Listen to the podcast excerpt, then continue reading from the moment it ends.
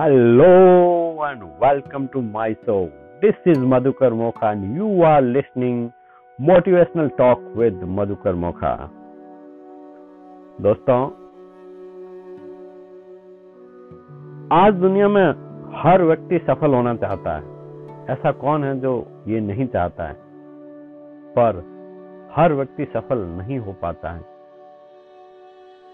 इसके लिए एक कोट शिव खड़ा साहब का याद आता है, जिसमें वो वो कहते हैं कि जीतने वाला कोई अलग काम नहीं करते।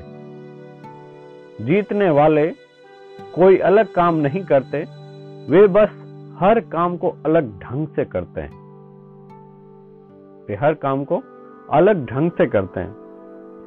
दोस्तों, सफलता के लिए यह बहुत ही ज़रूरी है कि हम सही समय पर सही निर्णय लें। और सही निर्णय शक्ति को हमारे विकसित करने के लिए हमारा मन की एकाग्रता, व बुद्धि के अंदर संतुलन होना बहुत ही आवश्यक है। और व्यक्ति का अहंकार जो होता है ना, वो उसे एक्चुअल में सही निर्णय लेने से रोकता है। दोस्तों, आज हम सभी के सामने इतनी चुनौतियाँ हैं कि उन चुनौतियों के बीच रहकर हर परिस्थिति में, हर समस्या में सही निर्णय लेकर सफलता पाना संभव नहीं होता है। जिस तरह एक तराजू में कुछ भी रखो तो उसका सही निर्णय तभी मिलता है जब उसका बीज का कांटा जो वो एकदम स्टेबल हो जाए, एकाग्र हो जाए। अगर वो किसी तरह झुका होता है तो उसका निर्णय यथार्थ नहीं होता है। ऐसे ही, जब मन का कांटा भी एकाग्र होता है, तब व्यक्ति कैसी भी परिस्थिति में यथार्थ निर्णय ले सकता है। जैसे एक धनुर्धर जब निशाने पर तीर छोड़ता है तो उसी वक्त उसका थोड़ा सा भी अंगूठा हिल जाए तो तीर निशाने पर नहीं लगता। वैसे ही चुनौती के वक्त अगर हमारी बुद्धि में हलचल आ जाए या तनाव के कारण अंदर का संतुलन बिगड़ जाता है तो भी यथार्थ निर्णय नहीं ले सकते। किसी ने सही कहा है दोस्तों कि चुनौती हर व्यक्ति के सामने आती है, परंतु किसी किसी के लिए ये चुनौती अवसर के द्वार खोल देती है और किसी किसी के लिए ये चुनौती उसे पछाड़ कर जीवन में अधोगति को प्राप्त कराती है।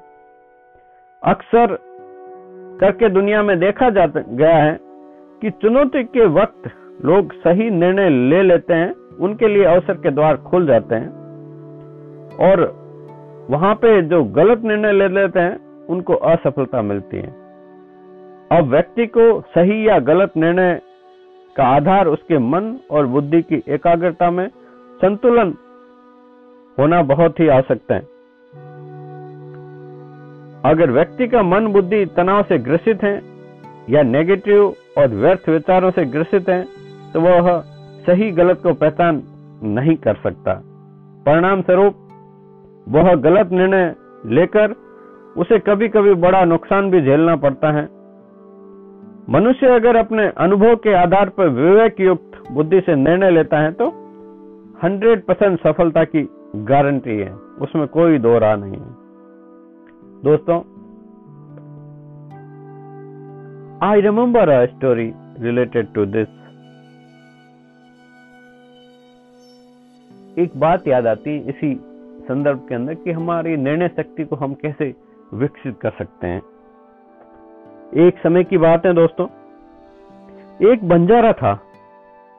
वह बैलों पर मुल्तानी मिट्टी लाद कर दिल्ली की तरफ़ जा रहा था। रास्ते में कई गाँव से गुजरते समय उसकी बहुत सी मिट्टी बिक गई। बैलों की पीठ पर लदे बोरे आधे तो खाली हो गए और आधे भरे रह गए। अब वे बैलों की पीठ पर कैसे टिकते? क्योंकि भार एक तरफ़ हो गया तो नौकरों ने पूछा कि क्या करें?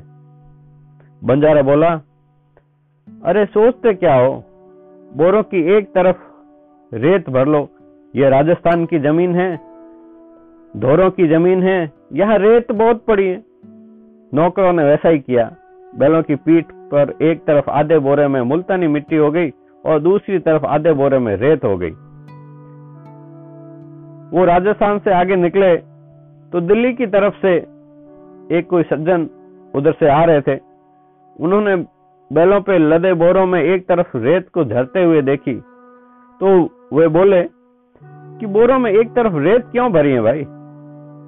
नौकरों ने कहा कि संतुलन बनाने के लिए। वे सज्जन बोले, अरे, ये तुम क्या मूर्खतापूर्ण काम कर रहे हो? तुम्हारा मालिक मूर्ख है क्या? और तुम भी एक जैसे ही हो। बैलों पर भी मुफ़्त में ही भार ढोकर उसे मार रहे हो। मुल्तानी मिट्टी के आधे आधे बोरे को एक जगह ऐसे बाँध लो कि दोनों बैलेंस हो जाएँगे तो और आधे बैल बिना भार के खुले में चलेंगे। नौकरों ने कहा कि आपकी बात ठीक जचती है, पर हम वही करेंगे जो हमारा मालिक कहेगा। आप जाकर हमारे मालिक को यह बात बता दो और उनसे हुक्म दिलवा दो तो हम ये काम कर लेंगे।